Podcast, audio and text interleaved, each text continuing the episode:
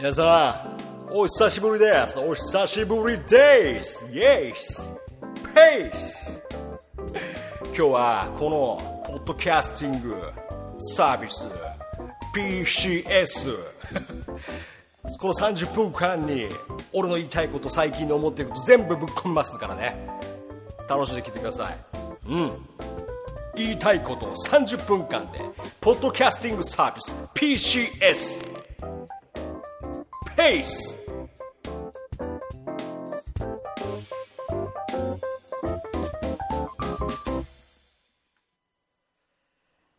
改めましてどうも皆さんこんにちは。こんばんは。噂の源さんです、えー元気しましたか？約1ヶ月ぶりぐらいですかね。このポッドキャスティングやりたかった。ポッドキャスト。うん。なかなかできなかったけどもね。今日はねいろいろとね話したいことも溜まってますんでね。早速行きましょう。早速。はい行きましょう噂の源さんの今夜は我慢しない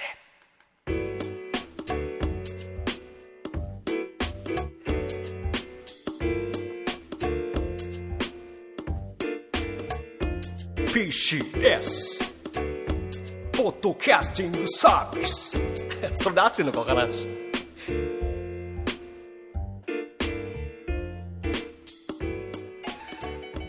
どうも皆さん改めましてこんにちはこんばんは。そしておはようございます。噂の源さんです。噂の源さんの今夜は我慢しないで約1ヶ月ぶりぐらいにね開局しましたありがとうございます。ありがとうございます。ありがとう。にしても最近花粉症がやばいね。やばい。花粉症がすごいですね。どうですか花粉症の皆さん。僕なんかねその、まあ、もちろん花粉症になって自分自身のモチベーションメンタルがやっぱ崩れるっていうのもありますけどそう鼻水かな？みんなそうだと思うけど鼻水かな？うん。そのなんていうんですかね。僕普段こう電車に乗ることあんまりないんですけど、まあ、車運転することの方が多くて。でもこうなんですかね仕事中に大事な瞬間ってあるじゃないですか。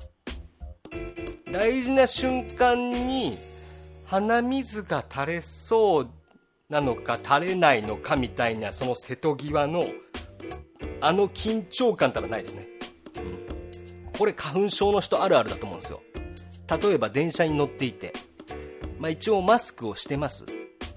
でも鼻水がすごく垂れてくる。最近のマスクはねあの鼻も覆うやつなんで皆さんには見えてないんですけど私自身すごく今鼻水が口のとこまで垂れてきてますよっていう方どんだけいるんだいって話ですよね。それぐらい花粉症の人はしんどいんですよ、うん、だからあのー、お前花粉症なの？とかね。ちょっとディスった言い方する花粉症じゃないやついるじゃん。もうあんなやつもう本当ダメだよ。花粉症の人はね本当にしんどいんで花粉症じゃない人はやっぱいたわってほしいかなっていう気持ちありますよね、うん、何お前鼻水垂らしてんの？ギャハハじゃねえよっていう。ギャハハじゃねえっていう。笑い事じゃないから。こっちは本当しんどいから、うん、だから花粉症じゃない方はね周りに花粉症のね一緒にゲームやる仲間とかねいたらねいたわってあげてください。大丈夫。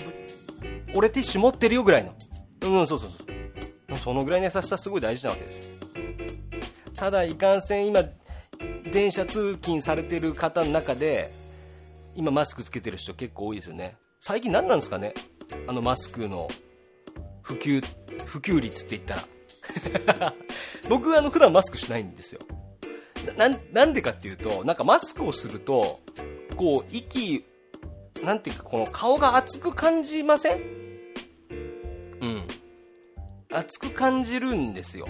なんかそれが顔熱くなっちゃってあなんか俺風邪なんかなっていうなんか疑問みたいな感じになってきて俺体調悪いのかな風邪なのかなちょっと顔が熱いんだけどっていう感覚で余計体調が僕悪くなっちゃう気がするんでマスクを僕はしないんですよ。でも多分お医者さんからしたらまあ一応ウイルスを防いだ方がいいってことでマスクした方がいいってよく言われるんですけど当たり前当たり前ですよね。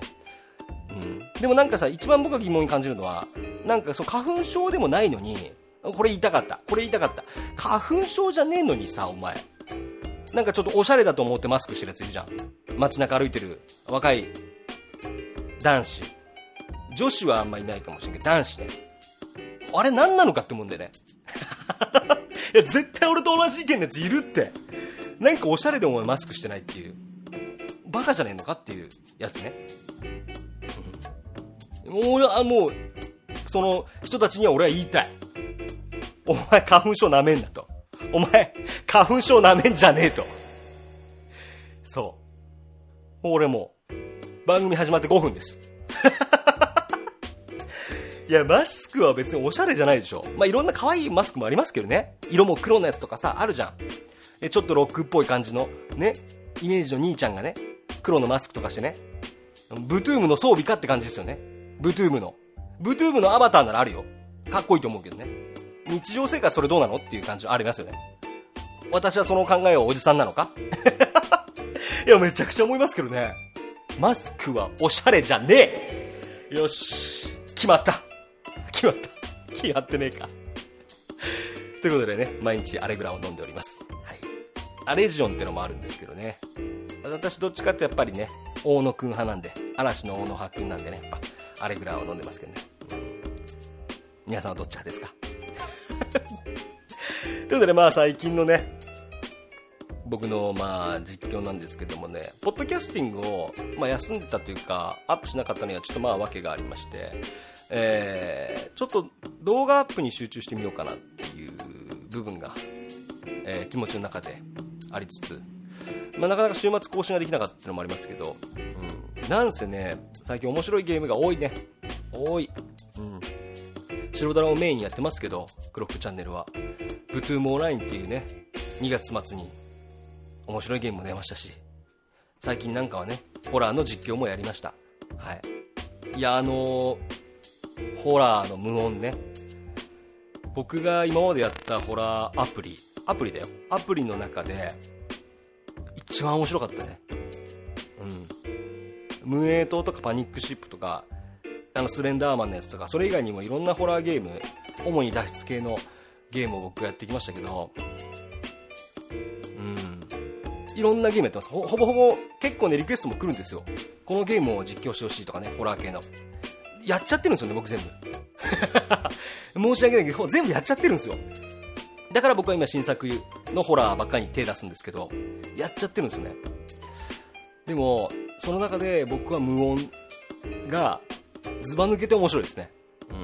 うん。なんでかっていうと、まあ、その、ホラーゲーム、スマホのホラーゲームも進化したなと思った部分は、あの、自分を操作できちゃうっていうことですかね。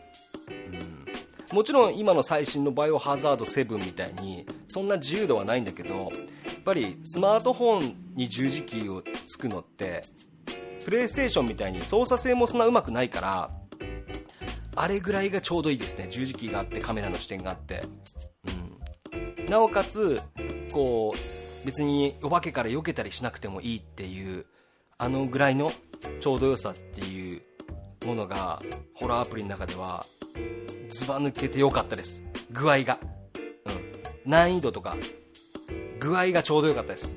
僕にとって。なのでそのその操作性が何だろう。あんま細かくない分すごく恐怖っていうものに集中して見れたしいつ来るんだろうっていう感覚もう来たら避けられないから精神ゲージは減るからっていうその葛藤ね。謎が解けた瞬間安心した瞬間に来るから。そういうとこでは具合がすごく良かったなって思ってます。無音実況ね、まあ、動画もアップしてますけど。あれは皆さんやってほしいですね。ぜひ、うん、僕がクリアしたエンディングはね一つのパターンだけなので他にもきっとエンディングはいくつかあると思いますし。うん。あれあの横画面のパターンでね新しく何かまた出してほしいですけどね。実況する上でやっぱ横の方がいいんですよね。うん。縦もいいけどなんだろう。余った部分何で埋めようかっていう、うん、本気ズムの頃だったらみんなで一緒に写ったりとかしてやってましたけど黒服はまあそれでもいいんですけどね。一応僕とこの冴島君の2人いますから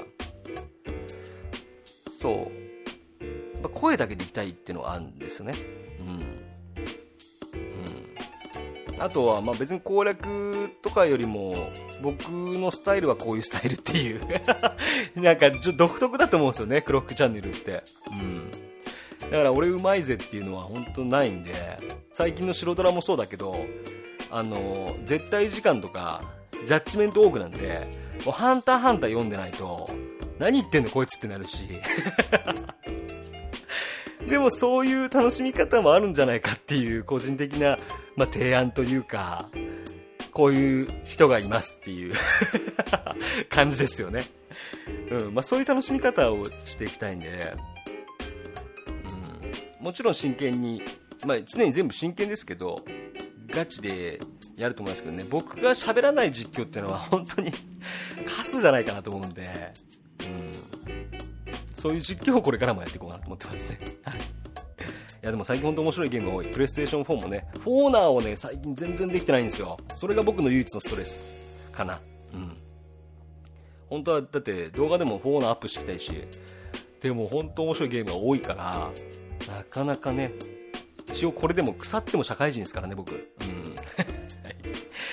そんな中ね、あのよく Twitter の DM とかで、あのロックマンの続きやんないんですかとかね、トルネコを久々見たいですとか、えー、そういうね、ありがたいことにお便りもいただきつつ、レトロゲームもそろそろ復活していこうかなって思ってます。タイミング見てなんですけどね。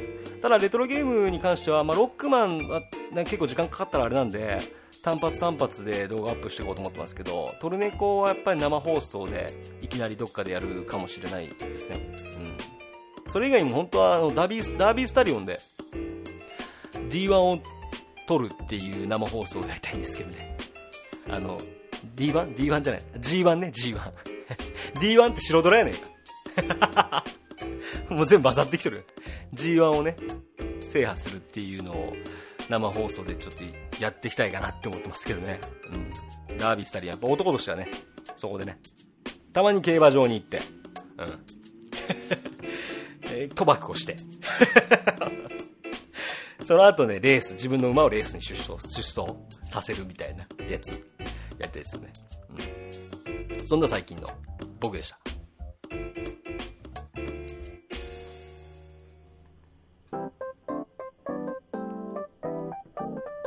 ねえねえ、ポッドキャストって何？噂の源さんの今夜は我慢しないで。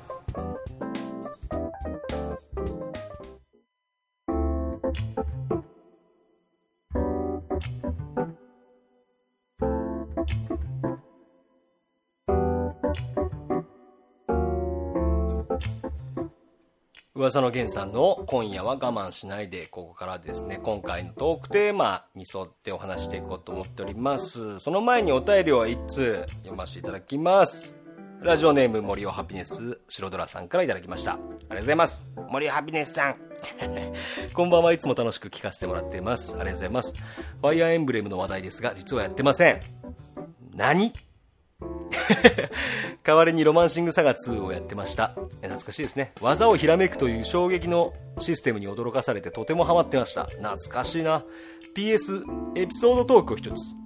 嫁と付き合ってる頃プレイステーション3の Destiny というオンラインゲームで知らない人たちと6人でスカイプでゲームやってることを嫁に言ったらそんなんやったら一緒にゲームしてること付き合ったらいいやんと言われて別れ話に発展したので土下座して謝ったことがあります。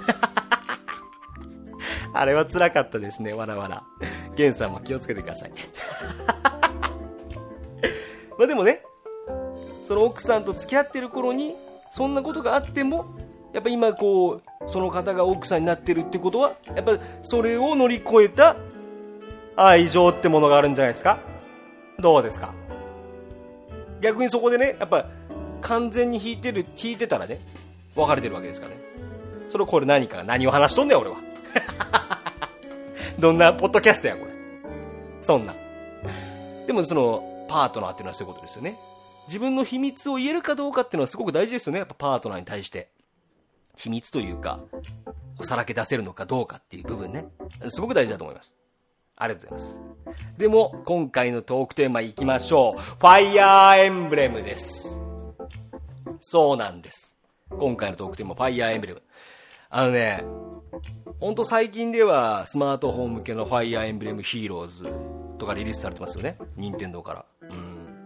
でも意外とファイアーエンブレムって皆さんプレイされてないんじゃないですか。僕はプレイしてきましたよ。やってない作品も全然ありますけど初期の頃ほぼプレイしてます。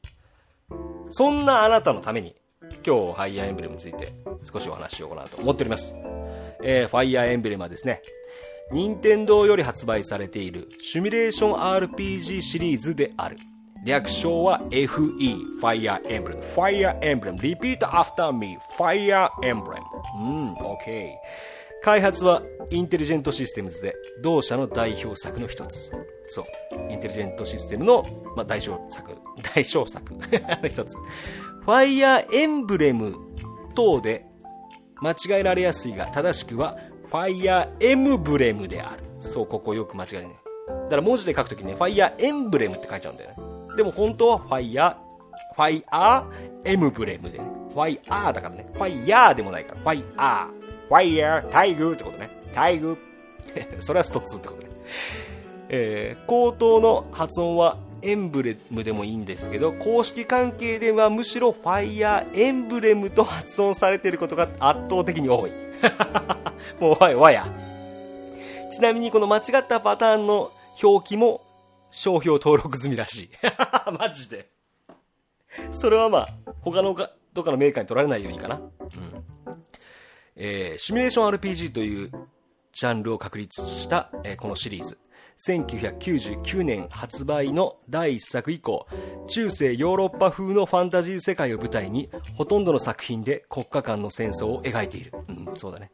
大きな特徴は従来のシミュレーションゲームでただの駒だったユニットの扱い。ファイアーエンブレムでは仲間仲間全てに個別のグラフィック成長等が設定され一度死んだキャラクターは原則二度と復活しない。そうここ。その後だからねスーパーロボット対戦とか。あそうでもないか。うん。出てきたのね、うん、ファイアーエンブレムが発祥だからああいうマスゲーっていうんですか。うん。死んだユニットは二度と復活しない。これがファイアーエンブレムの一番いいとこ。やっぱ人は死んだら生き返らないでしょ。その部分、これによりキャラ一人一人への愛着が増すほか死なないよう慎重に運用することも攻略上重要な要素となっている。死んだキャラクターが後からマジで必須なステージとか出てくるからね。こいついないとクリアできないじゃんこのステージみたいな。だから本当死なないようにいかないといけない。っていうのがファイアーエンブレムの最大のまあ難しいポイントであり一番魅力的なポイントかなと、うん、一部の作品では無限にレベルを上げられるフリーマップや闘技場というシステムもありキャラ育成が楽しいゲームでもある、うん、生きるか死ぬかのギリギリのせめぎ合いがまた醍醐味にもなっている。その通りですね、うん、一方で近年の作品は幅広いプレイヤーのニーズに合わせ新紋章の謎以降で倒されても撤退するだけで自称で復帰できるモードの搭載。マジで？俺それ知らねえんだけど。マジで？紋章の謎でもあ新紋章の謎か紋章の謎はやったけどなえ？ファイアーエンブレムイフでの武器の耐久性の廃止ファイアマジで？ファイアーエンブレムのお約束に縛られない作品作りが見られる。あみ、いろんな人がプレイしやすくなったんだね。うん。難易度も3から4段階の程度というシミュレーション RPG としてはかなり幅広い選択が可能となり階段ごとに出現する段階ごとに出現する敵のステータスだけでなく敵の配置や数使用する武器成長吟味のような抜け道的手段の可否に至るまで事細かに調整されている。また UI や操作性は、えー、シリーズを追うごとに順当に進化し続けストレスなく操作できるようになっている。おいいですね大乱闘スマッシュブラザーズデラックスでマルスとロイの再参戦が決まった2001年当時ファイアーエンブレムシリーズは海外で発売されていなかったにもかかわらず外国人の絶大な支持を支持を受けたという逸話がある。あマルスやべえみたいな。ロイやべえみたいな感じだね。海外でも。その影響か2003年の劣化以降は海外でもシリーズ展開するようになった。えー、そうなんだ、えー、タイトルはですねまず最初これファミコンですね。ファイアーエンブレム暗黒竜の暗黒竜と光の剣。これが1990年の4月20その後ファイアーエンブレム外伝。これもファミコン。その後ファイアーエムブレム紋章の謎。こちらからスーパーファミコン。1994年ね、うん、でファイアーエムブレム聖戦の系譜。系譜やったかなこれ確か。がスーパーファミコン。でこっからまだスーパーファミコンが2作品続いて、まあ、トラキアも出てトラキアってのはねまたあのレアゲーだったんですよね。スーパーファミコンの最後の頃に出てきてもう数が出回ってないからファイアーエンブレムトラキアっていうのはもうなんか幻の作品みたいになってるんですよね、うん、見つけたら教えてください。僕買います。それぐらい本当手に入んない。ファイアーエンブレムトラキア。えその後ゲームボーイアドバンスに移って、えー、封印の剣劣化の剣。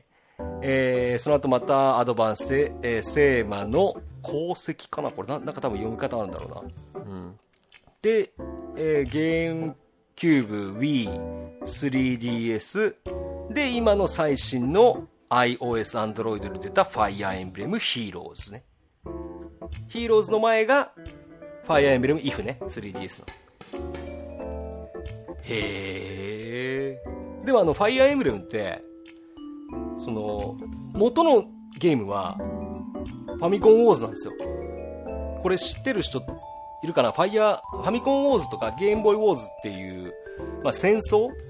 戦争を舞台にした軍人の戦争を舞台にしたゲームがあってそれにキャラクターの個性をつけたのが今のファイアーエンブレムなんですよね、そもそも今までそのマスゲーっていうものは、まあ、そのシミュレーション RPG ね。あのー、ただの争いであってキャラクターの個性っていうものがそんなになかったんですよね。ストーリー性とか、うん、ただ相手を戦略を組んで倒していって次のステージに行くっていうものが当時は1990、うん、初頭その頃のファミコンとかね。マスゲーってのもあったんですけどファイアーエンブレムが本当に最初だと思います。死んだらそのキャラクターは生き返らない。生き返らせることができないっていう、まあ、感情が入りますしよりリアルな世界観を描くことになったのがこの「ファイアーエンブレム」シリーズっていうものなんですよね。で、まあ、のファンタジー要素があるゲームってまあアクションとかあと何があったかな、まあ、ロープレ通常のファイアあの FF みたいなロープレではあったんですけどシミュレーションではそんなになかったんですよね。キャラものが多かったですね。マスゲーっていうのは。うん。でその後に、えー、同じジャンルでいくと、まあ、他のメーカーになっちゃいますけど、まあ、スーパーロボット対戦とかあと何がある？マスゲーの代表作って言ったらあまあ戦争ものになるけどまあ、大戦略とか、えー、信長の野望とか、そういう感じかな。うん。でこのファンタジーでシミュレーション RPG を築いたのがこのファイアエンブレムっていうシリーズなんですよね。だから僕、ファイアエンブレムヒーローズってアプリは正直やってないんですけど、おそらくガチャで歴代のファイアエンブレムのヒーローを出して、で、マスゲーで戦うんじゃないかなって思うんですけどね。うん。ちょっと面白そうですよねだって僕ファイアエンブレムのシリーズの中で外伝っていう2作目の作品が一番好きなんですよね。それ外伝っていうのは本当に外伝なんでマルスとかそういうメインキャラじゃなくてアルムっていう全然違う主人公なんですけどそのファイアエンブレム外伝が一番僕の中では楽しかった作品ですね、うん、よくできてました。途中であのねマミーの墓場があるんですけど、ゾンビの墓場っていうのと これ、やってない人はちょっとほんとわかんないかもしれないですけど、マミーの墓場っていうのとゾンビの墓場っていうのなんですね。で、マミーの墓場に行くと、すごい経験値がもらえるんで、何回も途中で、その、マミーの墓場に何回も行って、その、アルムっていう主人公をね、マルスじゃないんですけど、アルムっていう主人公をすごい鍛えた覚えがあります。うん、で、なんだろう、主人公が2人いて、ファイアーエンブレム外伝は。もうこれ俺、今自分の中の世界で話しますからね。主人公が2人いて途中で出会うような仕組みだったんですよ。ファイアーエンブレム外伝は。だからどっちのキャラも育ててって最後にラスボスに向かう前に合流して最強のチームができていくみたいな。だからその感情がもう入りきってるんですよね。キャラクターに対しても。やっとここで出会って最強のタッグができたみたいな。そういった部分もこう楽しめるというか、いろんな要素が詰まってて、もちろんキャラクターに愛情も愛着もすごく湧くし、うん、あ今やっても面白いんじゃないかなと思います。だから未だに持ってますよ、ファイアーエンブレムの1も。えー、外伝ももちろん持ってますし、スーパーファミコンのシリーズもいくつか持ってますし、うん。だからね、これを機に、まあ、ファイアーエンブレムっていうもののシリーズの凄さというか、なんか、あ、そんなにすごいゲームだったんだなって気づいた方は、ファイアーエンブレムヒーローズ、ね、身近にできますし、お金もかかんないと思いますから、ぜひ一度やってみてはいかがでしょうかなと思います、うん、僕自身まだやってないですけど、うん、ぜひ、うん、ファイアーエンブレムの世界にあなたも入ってみてはいかがでしょうか。今週のテーマはファイアーエムブレムでした。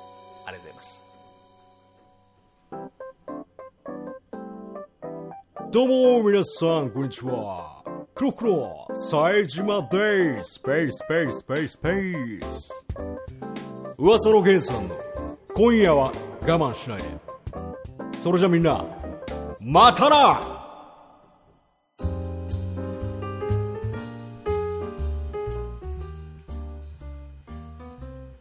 えー、噂の源さんの今夜は我慢しないで今週はですねファイヤーエンブレムについてお届けしました。いかがでしたでしょうか？なんかあのー、いろんなこと思い出しましたね。こう話してるうちに。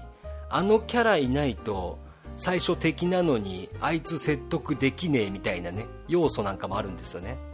そうあのキャラじゃないと説得できないんです。でもそのキャラに限って意外と防御力とか低くてすげえ相手からダメージ食らったりとかね。あのいましたね、うん、パラオとカチュアです。あの3姉妹です。ペガサスの。パラオカチュア。もうぐらいだっけ？忘れたけど。あの辺です。はい。まあ、これを機にですね、ファイアーエンブレムぜひやってみてください。きっとあなたの新しいね、思い出となるかなと思っております。はい。次回のトークテーマはですね、最近発売された任天堂スイッチですね。あなたが任天堂スイッチで復活してほしいゲーム、リリースされてほしいゲーム、タイトルなどありましたら、ぜひお便りの方を送ってください。お送り先はですね、私、噂の源さんのツイ OFUWASA ゲンオブ噂をフォローの上直接メッセージ DM を送ってくださいその他 Gmail でのお便りもお待ちしておりますお送り先はですね gen.of.uwasa.gmail.com ゲン .of.